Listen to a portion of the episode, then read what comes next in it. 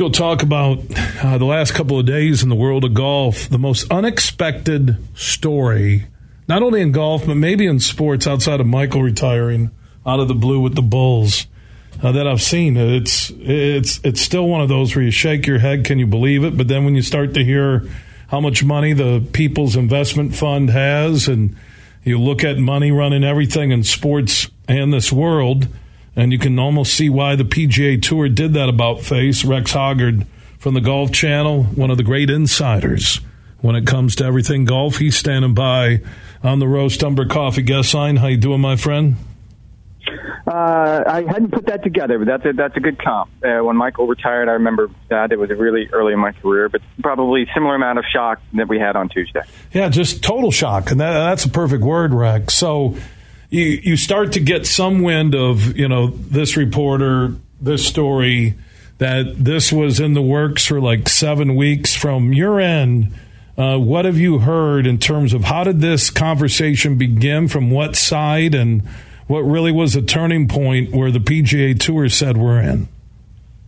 I think the turning point was there's a policy board member on the Miss Jimmy Dunne, and he's a very influential person. He's the president uh, Seminole Golf Club. He's a member of, at Augusta National, so he moves in a lot of big golf circles. But when he joined the policy board, there was sort of these rumblings that okay, Jimmy would be the guy. That if there is any way for these two sides to work together, and I'm not sitting here pretending like I thought this was going to happen. I was as shocked as anyone on Tuesday. But the argument was, if, if anyone can do it, Jimmy is going to be able to bring them together. He, he's a finance guy. He's from Wall Street. Like he runs in these circles. He knows how to do this if it can be done. And it happened pretty quickly, as you pointed out. It started about seven weeks ago, by all accounts. There was four face-to-face meetings that included with Jimmy Dunne as well as the commissioner of the PGA Tour, Jay Monahan. And as best I can tell, before Tuesday morning at 10 a.m. Eastern Time, when this became public, there was only five people in the world that knew this was going to happen. It was Monahan, it was Jimmy Dunne, it was another board member, and it was the governor of the Public Investment Fund of Saudi Arabia, which of course is behind this, and then the CEO and the commissioner of the European Tour. And you get an idea of how breakneck this must have happened. I, I'm just listening to an interview on Golf Channel of Jimmy Dunne, and he said he used the cliche, but I can believe it to be true that it was like drinking from a fire hose. So, in terms of money to get their attention, and there would be Jimmy Dunne, PGA Policy Board, Monahan, the commissioner, even make uh, those who said no to the LIV Tour happy in some way, shape, or form. What, what type of money, the commitment, how long is this? Uh, does that investment fund, are they basically co owners of the PGA Tour and the DP World Tour? Uh, what's that total investment from the Saudi side? we have no details whatsoever. I can tell you that there was only three things definitively that came out of Tuesday's announcement. And they are that the Public Investment Fund will invest in whatever this new entity is. And to be clear, and and this has kind of gotten confused with a lot of headlines and a lot of misinformation. The PG, this isn't the PGA Tour merging with LIV Golf. That's not what's going on here. This is a consortium that includes the Tour, the European Tour, and the Public Investment Fund. So the Public Investment Fund will invest in whatever this new entity is going to look like. The litigation, the ongoing antitrust lawsuits between the Public Investment Fund as well as LIV Golf will end.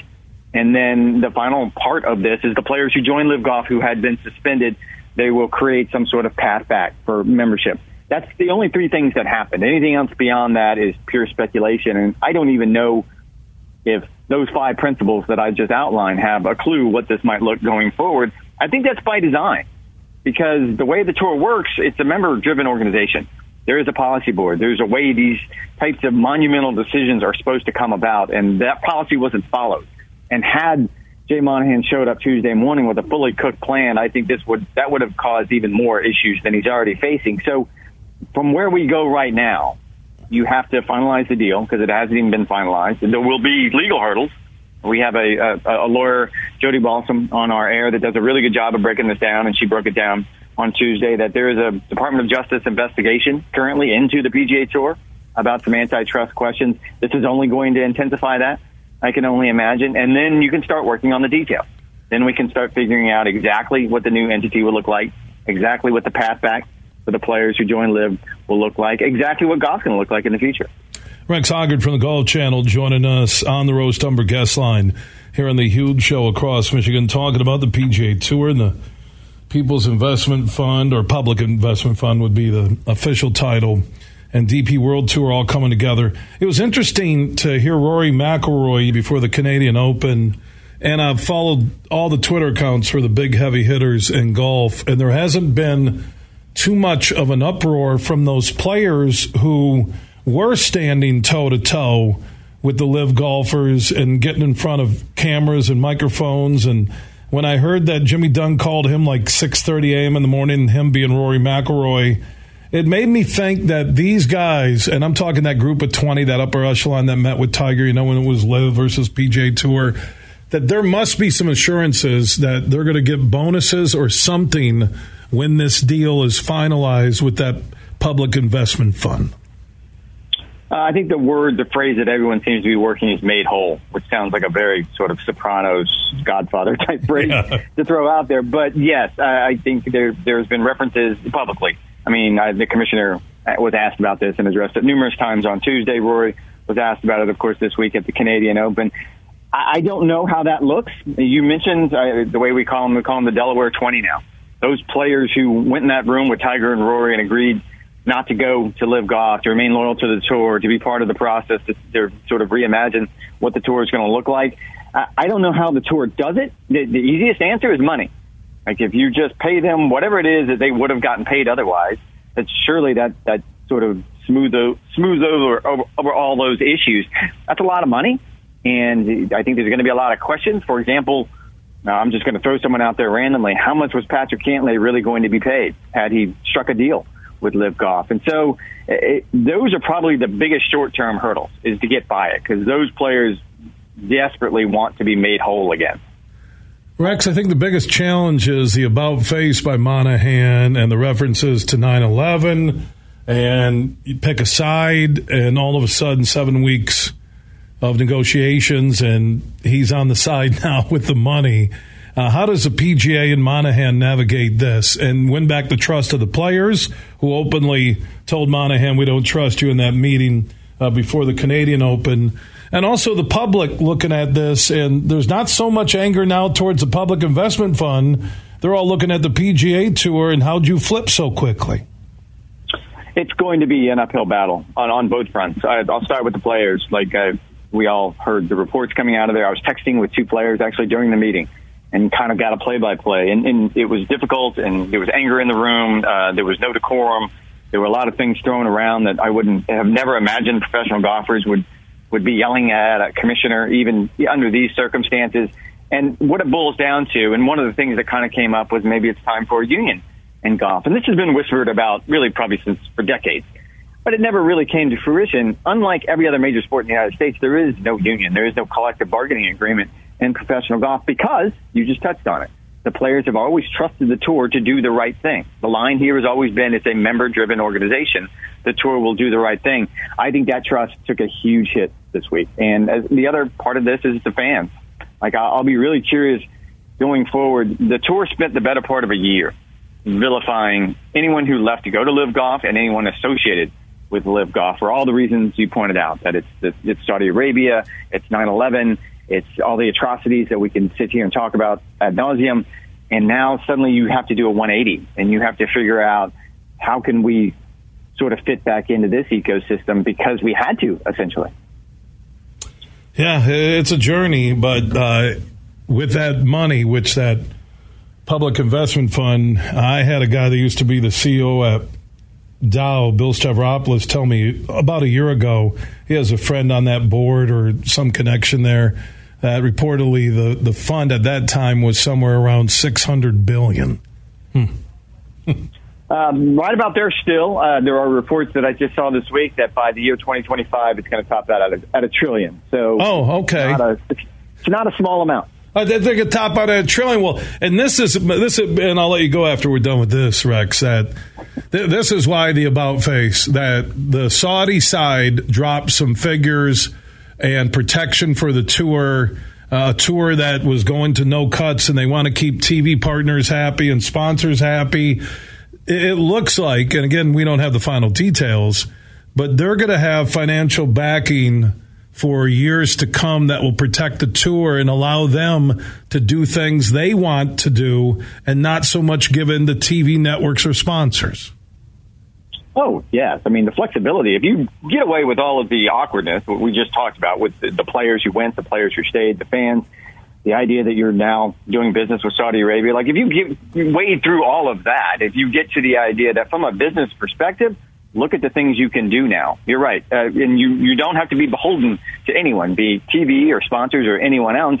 You can kind of reimagine the game. And what exactly is that game going to look like? That part, I think, is fascinating for everyone involved. And I would argue that this is going to be good for fans in the long term. It's probably going to be good for professional golf in the long term. It's probably not going to be great for the PGA Tour because they've had to make concessions. And anytime you make a concession like this, it comes with a price. But I think it's going to be good for the game of golf eventually.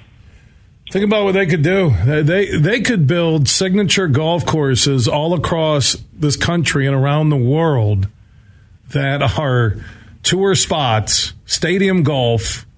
Uh, they could light courses. They're going to have so much money and be able to do what they want to do. And that's and and the PGA Tour has loved the country club mentality. And yeah, there's been the dailies and the people come along are representing the working man or block being a club pro, but to have financial security in an unstable world, uh, maybe only FIFA, and they have their own issues. I'm trying to think anywhere in the world now with the money they have behind them, which isn't going anywhere and just going to grow. And you mentioned the word a trillion uh, in that public investment fund sooner than later.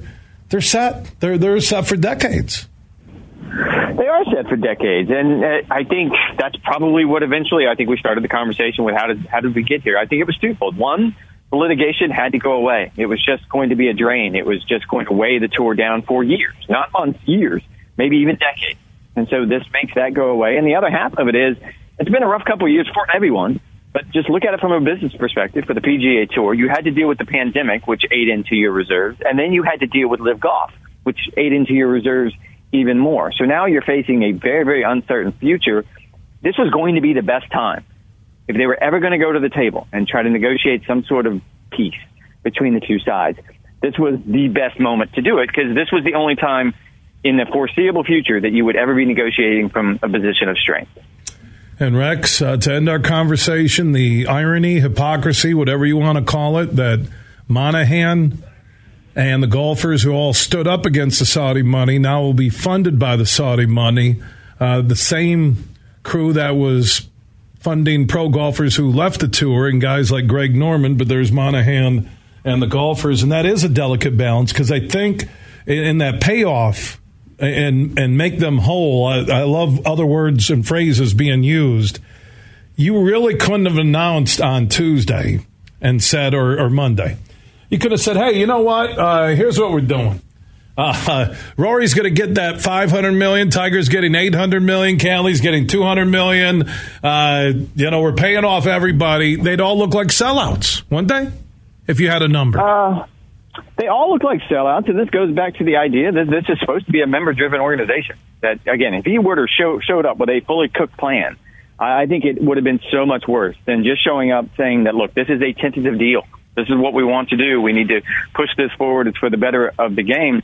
Eh, it, it happened so fast. I can't imagine they, they would have had time to do that because what transpires now is not going to come together quickly because you're talking about a completely reinvention of the game. But yes, there is that element to it that there is going to be fan pushback. I, I guess the best comparison I came up with, and there was a great documentary on Apple TV about the Super League concept in Europe in soccer.